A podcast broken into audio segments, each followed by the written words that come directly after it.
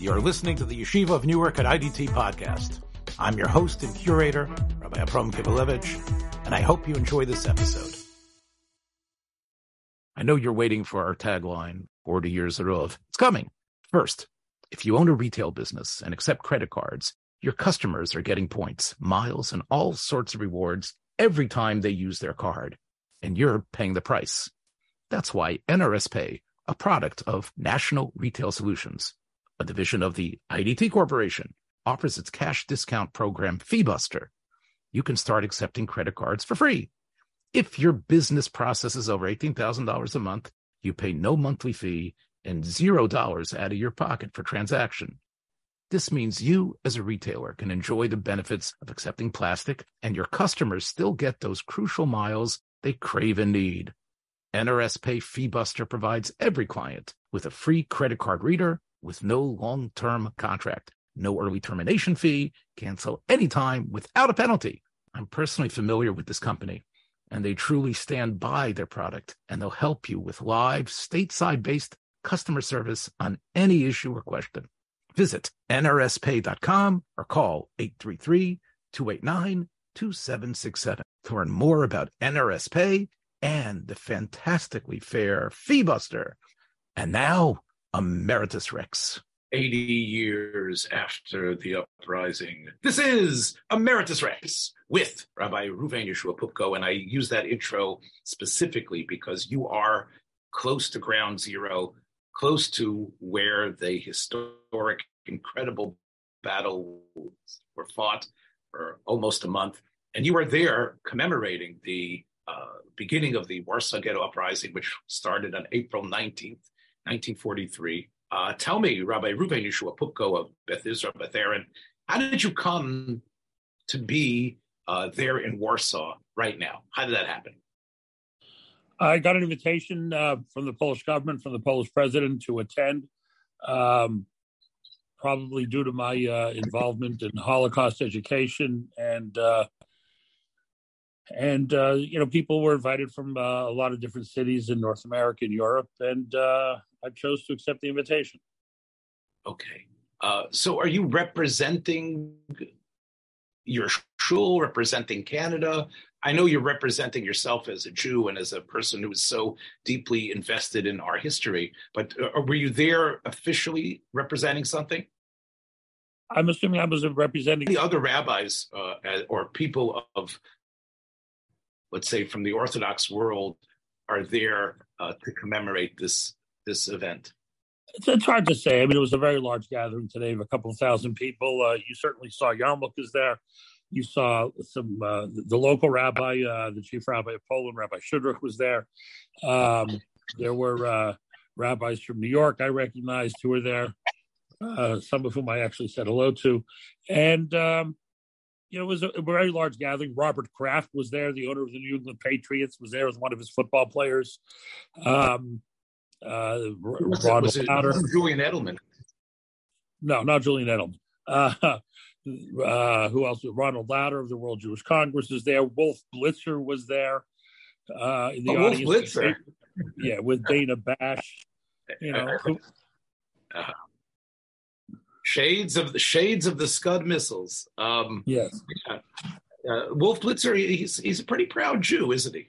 Wolf. Yes, he, he was there simply as a spectator. The main speakers were the president of Poland, the president of Israel, and the president of Germany. It was the first time the president of Germany was invited to speak at the commemoration of the uprising. Mm-hmm. Right. So, in other words, instead of being booed as the villain, they felt he should also share. So tell me, give us a little bit of a highlight. I know you would have loved to be standing there holding forth in your usual manner and, and, and illustrating what exactly were the issues, but what were some of the, the, the, what were the speeches like and what sort of points did they hit? Were they translated? Yeah. Were they, did you have like sets to, tr- to have like that immediate translation like they have at the UN? They had simultaneous translation, yes. Ah, so were you, you were wearing a headset? There was a headset available, yes. And uh, for the German speech and the Polish speech, it was quite helpful. Uh, yeah, okay. So what, what what what were they trying to say? I mean, it's 80 years past the event, and you know, it's almost become legend about what the Warsaw Ghetto Uprising was. What was it that they said to commemorate this? Was it just platitudes committing that this won't happen again, or was there something really moving? And uh... I'll tell you. I mean, some of the things that were said. Uh, I mean, the German president who spoke, and I'm uh, I'm going to. Uh, I actually have a quote in front of me from him. He said, "As German federal president, I stand before you today and bow to the courageous fighters in the Warsaw Ghetto. I bow to the dead in deep sorrow. I stand before you today and ask for your forgiveness for the crimes committed here by Germans. Wow. So that is something. The fact that, uh, you know, and again, there has been a, a, a, tremendous amount of mea culpa. It's good to hear that. What about the Polish uh, the Polish president was remarkable. He said, as you know, there's an ongoing dispute that has been in some ways resolved between Israel and Poland about how the Holocaust uh, is taught, how it's taught by uh, Israeli and Jewish educators while on the ground in Poland on trips like the March to Living. Uh, disputes centered around the degree of complicity one ascribes to Polish citizens during World War II for the murder of Jews, and the degree to which uh, Polish righteous Gentiles are highlighted and their role in saving Jews. So there, there's an ongoing dispute. It was triggered uh, a long time ago already by the publication of Jan Gross's book called Neighbors about one city in northeastern Poland called Jedwabne, where uh, he he based on copious uh, documentation and, and, and, good research, you know, made, made the case clearly, uh, inconvert, incontrovertible case that that city uh, it was the Poles who did the killing, not not the Germans, and that trig- has triggered a decades long debate in Poland about how to how Poles see themselves uh, in, uh, in, in the story. Um, they posture as co-victims with the Jews, and there's certainly a lot of truth to that. Uh, there was mass mass slaughter of, of Poles as well uh, during World War II by the Germans, um, but the degree to which Poles uh, collaborated uh, with the Nazis uh, is, uh, is is a very sensitive subject in Poland. Uh, to assist uh, the Nazis, and again, it's, it's very it's the Polish story is a very complex story. I've spent years talking to survivors from Poland, traveling in Poland, reading the history. Um, often, there's a difference between the urban and the rural. In other words, the, the rural Poles were much likely to uh, uh, to profess and embrace, you know, the more primitive forms of anti-Semitism long before World War II. Uh, the urban situation w- was different. Also, listen, the, the, the reality is that listen, there's different kinds of people to talk about. There are people, they're, they're, the actual collaborators, there are the bystanders, and then there are um, and and, and then you know there are uh, uh, those who helped. There are those who helped, uh, and there are righteous Gentiles in Poland. Over two thousand recognize Yad Vashem. Um, we know we know the stories of the collaboration, but we also, I mean, we have you have to tell the whole story, which is that if Poles were caught hiding Jews, they were murdered. If they helped a Jew, it was at the risk of their own life. So uh, I'm not I'm, I'm not saying this is an excuse excuses their passivity in the face of the slaughter of Jews. I'm just you, you have to know the you have to be able to tell the whole story. Nuances, uh, nuances. That what did he? How did he walk this tightrope? The Polish president. So the Polish president, I'll tell you what he said today. He said, President Duda said, "For me and many Poles, they are above all, referring to the fighters of the Warsaw Ghetto, for me and many Poles, they are above all a symbol of bravery, determination, and courage. He added that they are the heroes of Israel, the heroes of the Jews all over the world. They are the heroes of Poland and the Poles. Hmm. That's how he put it. Um, he also said. So he took a safe course. He took a safe course, really emphasizing the fighters, Mordechai Anielewicz and the other stout, whatever they were, the the team of actual fighters and and and people who were uh, actively supporting the revolt. He didn't zero yes. in on, on on anything more than that, right? Right, but he also went on to say that um, um, that they are uh, a symbol of uh, an inspir- they're a source of inspiration for those defending Israel today. He went on to say that as well. Mm-hmm.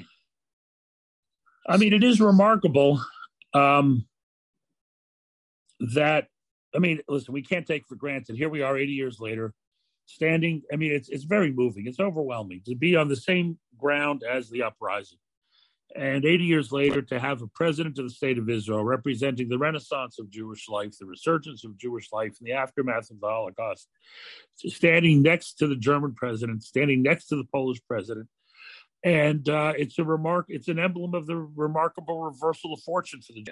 What about the Israeli president, uh, Yitzhak Herzog? He had something to say that was uh, illuminating to you. Yeah, I mean, listen, he uh, he spoke beautifully about uh, um, uh, uh, about what this moment means and what the uh, what the uprising means in Jewish history. He spoke very sensitively about the um, about the uh, uh, uh about Holocaust memory. He mentioned survivors in a personal way, and he talked about um, you know again the the absolute necessity of memory and uh, the in the in the ethics of memory. He was very good. Yeah, you know, so I I, I can imagine. I don't know if he uh, talked about his namesake. Obviously, the grandfather that uh, he did not know, uh, the former chief rabbi of Israel. I didn't mention him.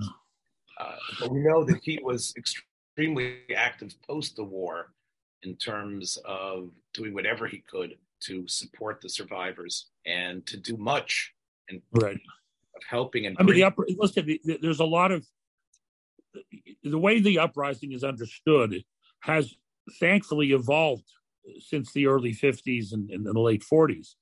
You know, uh, many in Israel thought of it as the singular moment of Jewish resistance, which it was, which is far from the truth.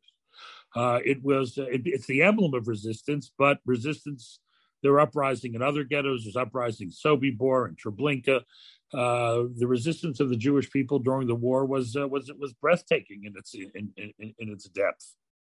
Right, and we, we we've discussed this, and I do appreciate that.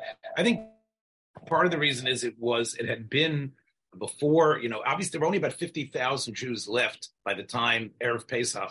Uh, April 19th, uh, 1943 arrived. Um, right. And it, it, they'd already slaughtered and basically you know, sent to death. Well, uh, listen, between the time the, uh, the, the ghettos established and the liquidations, which begin on Tisha B'av in 1942, uh, 100,000 had already died from starvation and disease and random shootings. Uh, the, the, peak population of the ghetto, the, the peak population was about 400,000. By the time the deportations start um, in 42, they're down to about 300,000 and about 260, 70,000 were already taken by the time of the uprising. By the way, the uprising, right. the first moment of the uprising was in January. They beat back the Germans, and the Germans waited a few months to come in again. Remember, the date of the uprising was not chosen by the Jews. The Jews didn't choose to begin to fight. The Jews chose to repel the liquidation. It was on April 19th that Jurgen Stroop, the colonel in charge of the liquidation, he entered the ghetto and he entered the ghetto to liquidate it. So to argue that the the revolt triggers the liquidation is, is just not is not accurate. The liquidation began and then the revolt happened. Yeah. Well, I, you know, it could be obviously there were spies that the inside the ghetto. They the Germans knew what was going on, despite the fact that you know we know how courageous they held them off for almost a month. Uh, the first couple of days was was shocking in terms of uh, the successes that they had, considering the paltry weaponry that the the Jews. I mean, you don't have to with. read anybody's. You don't have to read the Jewish reports. All you know, it's on Amazon. Anybody can buy the Stroop report. It's his. It's it's the Nazi colonel's daily memos back to headquarters, where he describes the courageous fighting of of, of, of the Jewish resistance. I, I, think there's no question about it that they that what was you know, the Jewish underground were extremely motivated and they were a powerful force within the ghetto and a scary right. force. uh, you know, they, they, people who did not contribute got, got, shot in the legs. I mean, they was it was not uh, obvious in any no, but they, listen, there's no question. They, they also took ve- revenge against the Jewish police and the uh, and some members of the Judenrat. There's no question. Listen, the well, one of the interesting personalities in the ghetto was Adam Czerniaków, the head of the Judenrat, until uh, the um, the uh, uh, until the deportations began, and he refused to de- to take part in, in any way in the deportations, and he committed suicide. He took a cyanide pill rather than collaborate. Right. You know, you know, it's interesting. You know, you mentioned suicide. I, I think in, in sort of the collective Jewish memory, which is not that, which is deep, but not necessarily so specific. Uh, we look at Masada and the Warsaw Ghetto Uprising and other uprisings as dying with dignity. Uh, Masada, of course, they took their own lives not to be uh, brought into slavery and chains and worse degradation by the Romans. Here in uh, in the Warsaw Ghetto Uprising, there it had dawned on them, and they knew with reports that the deportations were for death, that they were going to die no matter what. So here the argument was, and it was actually placed into the mouth of by later historians into the Hagoyin Rebbe Nachum Ziemba, V'Kodesh that it's better to die this way. We die fighting. We die as as proud people. Um, and, I, and, and we've talked about why that that is that uh, description is so captivating. But I think it's important to note, and just a little research I did before our discussion, that there were Rabbanim and others who felt that this would accelerate the uh, the liquidation that there was perhaps you could save more lives stalling. Who knew? You know, they, they, there was hope that the U.S. might come in, uh, the Red Army would come in. Um, it, it, was not. It, it, we talk about it how everybody was on board. It wasn't just the the the capos who were against it.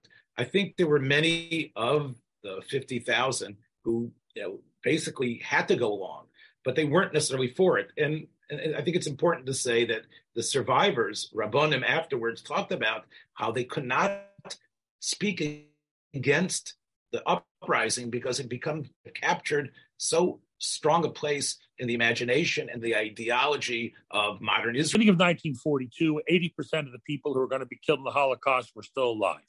By the beginning of 43, 80% of the people who were going to be killed in the Holocaust were already dead.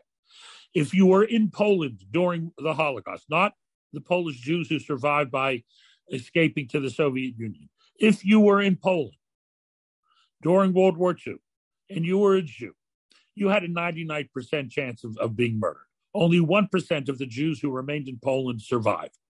We're talking about calculations that seem to me to be completely irrational, as if there was substantive chances of survival.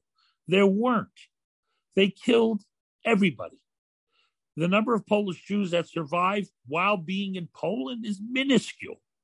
We know them, right? We've learned from them over the last number of decades.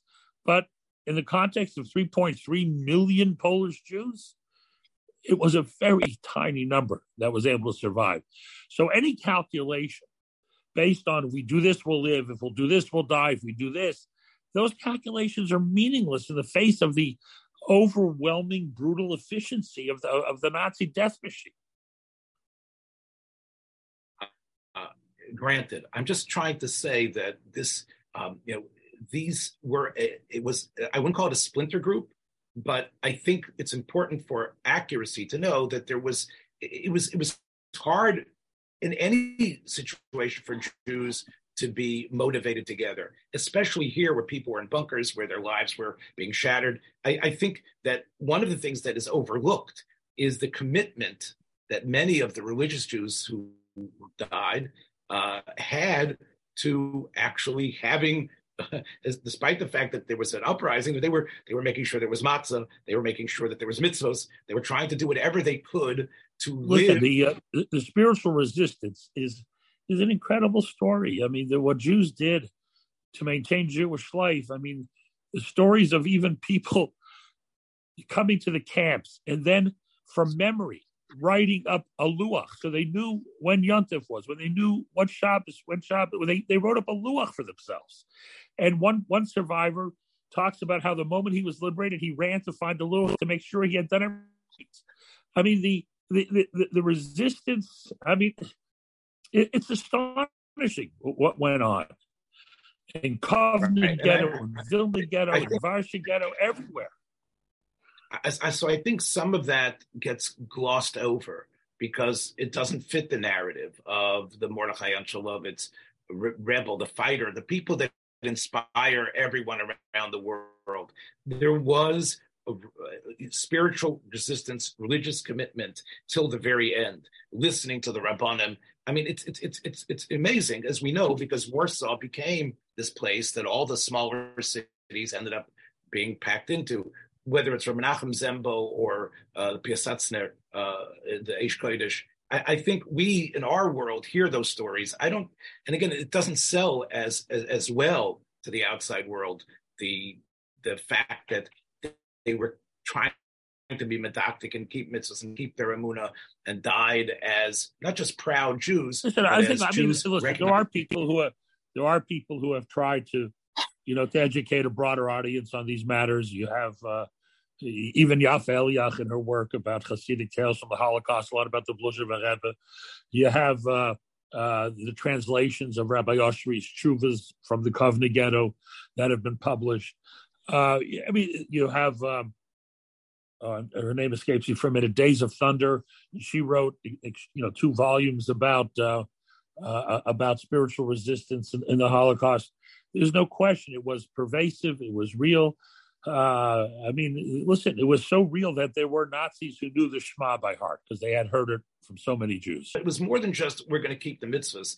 There was also incredible support uh, in a chesed way. Uh, there were again trying to find people, despite how terrible the inevitable seemed to be, but uh, giving out tzedakah, people who pass through. Uh, there was it, it's it's, it's mind-boggling almost to see that there was a, a, a care and a love that that extended.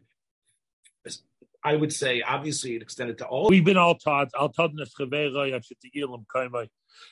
We can't judge anybody who went through the Holocaust yeah. because we know there are enormous number of stories of extraordinary heroism, both physical resistance and spiritual resistance, and as you mentioned, the just the effort to maintain some kind of Jewish life in, in extremis in the worst possible moments. I mean, it, it, it really unbelievable acts of, of, resistance and courage. But there were also acts of uh, of people who uh, who, who didn't act in a heroic way. I'm not going to go through them. There are stories of rabbis who abandoned their people uh, during the war. And then there are stories of rabbis who rejoined their people during the war. There are all kinds of stories. And uh, but one thing for sure, those of us born after didn't experience and have no right to judge. Yeah, yeah. The question is, you know, when we talk about as we move further away, we talked about this. We've talked about it maybe on this program.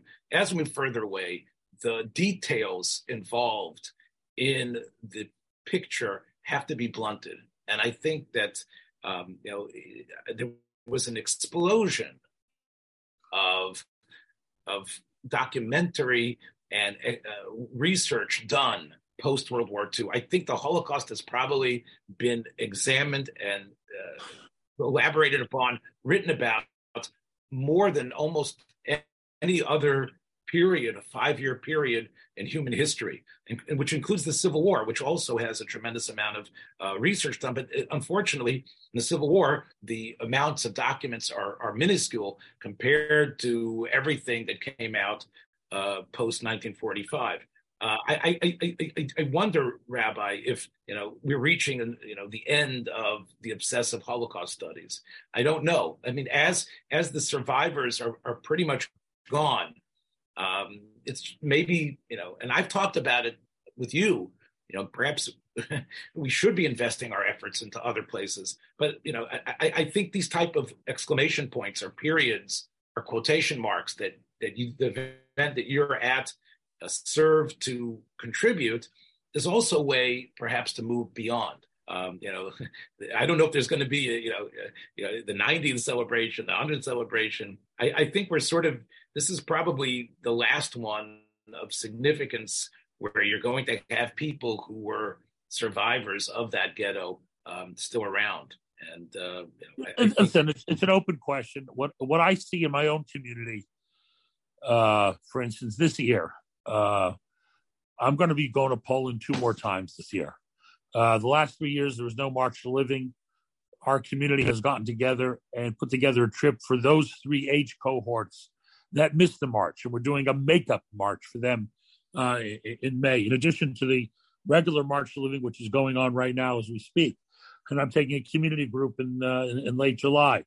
Uh, when we first started doing these trips back in the early '90s, I remember the conversations. None of us thought it would last this long, and the numbers are not waning. The p- numbers of kids who want to go, whose parents want them to go, isn't dropping off.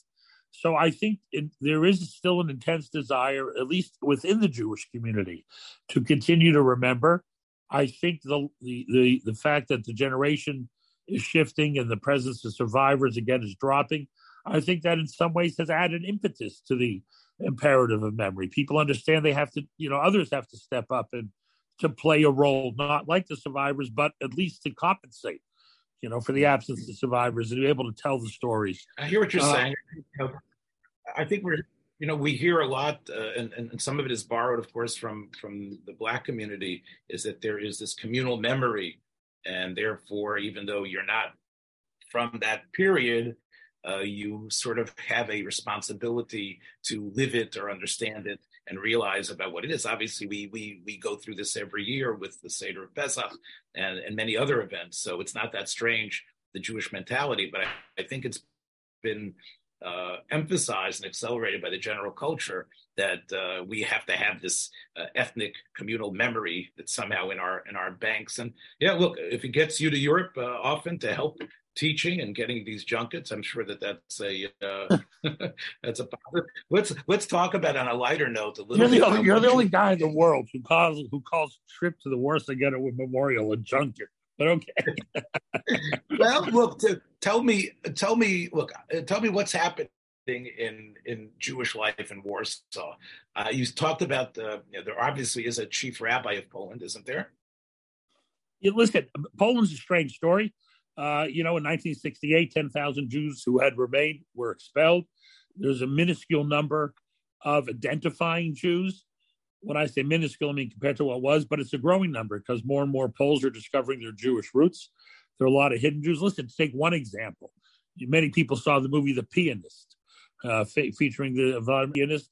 Uh, his own children didn't know he was a Jew until they read his book in the late 90s. So there are a lot of hidden Jews in Poland and uh, and more and more of them are coming out of the woodwork. because They're half Jews, quarter Jews, whatever you would call them, uh, and they come forward. Some want to identify, many don't, but uh, uh there is a community now in, in, in Krakow, a, a, significant community, and in Warsaw. There are Jews in Lublin and in Lodz. Um, it is, uh, you know, I, I wouldn't call it, you know, a vibrant, flourishing community, but certainly a community that deserves respect and support. You know, because I've heard about a couple of restaurants and I've heard heard that there is, you know, obviously Chabad and others. And I think one of the things that's going on, and you mentioned it in terms of education, is that there's a whole um, cottage industry of Poles acting as guides and tour guides. No, but only no, besides that, really bringing up. No, but, but more than that, there are a whole cadre of young Polish intellectuals who have dedicated their lives to studying Jewish history in Poland, you know, before the Holocaust, studying the Holocaust, remarkable research. Better. These young intellectuals recognize perhaps uh, a, a, guilt that, that hovers over them from their families. And this is a way in, uh, to rectify some of that. But I, I, I stick with what I'm saying. I know that that they are happy. The Poles are happy with the tourism that comes from the U.S. and from Canada and other places of Jews wanting to discover, and they right. are and there, there are a lot of act. and there are a lot of Poles who aren't happy with it because it be, brings you. There are a lot. Listen, there's still anti-Semitism in Poland. I know that doesn't come as a surprise to anybody, but they don't enjoy seeing, you know, seven thousand Jewish kids marching. They don't like no, seeing that. Um, and uh, listen, after World War II, it, it injects. I mean, in the year after World War II, 2,000 Jews were murdered in this country by Poles. I mean, we, we know how deeply embedded anti Semitism was in Poland. I mean, just two weeks ago, uh, Easter time, they, they burned a Hasidic Jew in effigy in the city of Pruchnik. We're not far from Przemyśl and Yaroslav.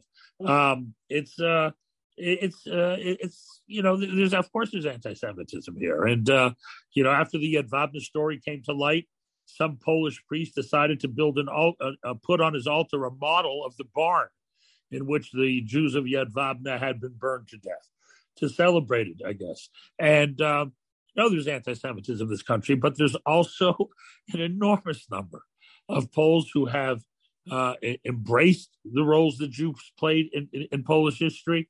Uh, and uh, the, uh, the, the contributions to Poland made by Jews throughout the, the centuries of Jews living in Poland, um, and uh, they recognize it. But again, it's like like like most places in the world, it's not one simple story.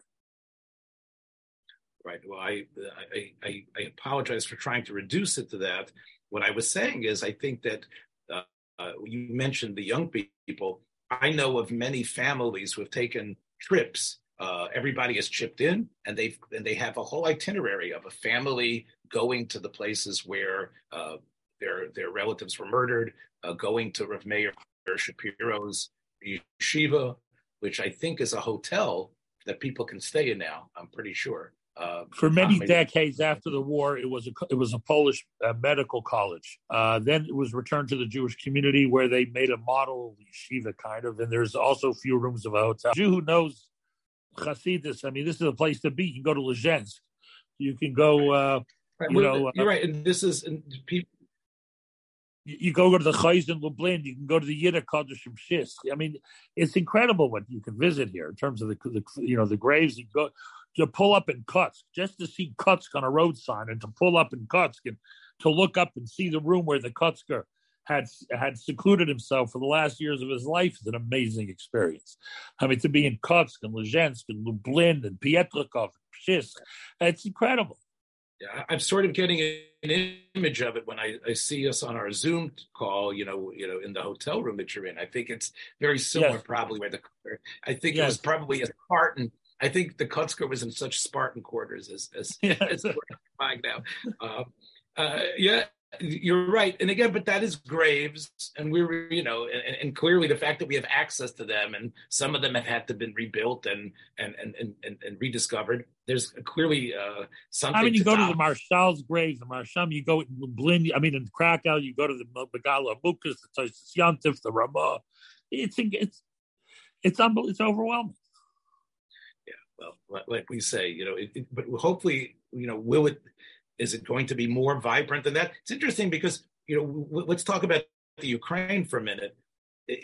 What happened in the Ukraine in those cities was more than just well, Jews can come here and we'll show them graves. They actually developed into uh, uh, cities where there was a, a, sort of a thriving life. I mean, one of the things that was an appeal before Pesach you know, after uh, this year was to help the Jews in Ukraine uh, try to have a better Pesach, and they were still suffering. It sounds like whatever, uh, however steps Poland has made, it probably isn't going to, uh, you know, develop into those strongholds of yeshivas no. and Jewish life no. the way it was. No, but um, you know, the story in Ukraine is very different because some there are many more Jews, you know, who stayed living there after the war. Um, but uh, you know the uh, and, and, I think we, we, I mean, to, if, you, if you just fly in for a day and go to the Warsaw Jewish Cemetery, right, and you go there and you walk in and you see the Chemdas Shlomo, you go and you see the Kevers and Siv of Reb Chaim, of the Ger Rebbes, it's in Novominsker. It, it's you know it's it's and, and if you and if you want to criticize Holocaust education for anything, I think what they what they are vulnerable to in terms of criticism is the focus on death. In other words, reducing the six million to nothing more than what happened to them and what was done to them, rather than exploring the majestic elegance of pre-war Polish Jewish life, and uh, and to understand how they lived, to understand you know what those centuries of Jewish of Jewish accomplishment and Jewish religious life was all about. And if you really want to honor the six million, you should be studying how they lived, not just how they died. And the, and that's one of the mistakes we make in Holocaust education, especially in museums, where the story starts September first, nineteen thirty nine. When no, the story starts hundreds and hundreds and hundreds of years before that. You know, drama and um, deceit and murder is what, unfortunately, we, we gravitate towards. And I think, um, especially when we want to put it in universal terms, to talk about greatness of Torah study and thriving communities and how Jews, um, you know, were in, in piecemeal efforts were able to become the supporters of not just their Jewish community, but really sometimes even the whole economic network of a, of a section of a country. That's something which I think you know we can take pride in. I'm not sure if it's going to be able to sell in terms of Holocaust education in a mass way, but I agree with you. Uh, we need we can use the Holocaust and the interest in it uh, to work backwards and for people to to to recognize that uh, recognize who we are. So, Rabbi, I, I wish you, of course, uh, in the same place like Avram Avinu, or you think uh, you, you, what would you say?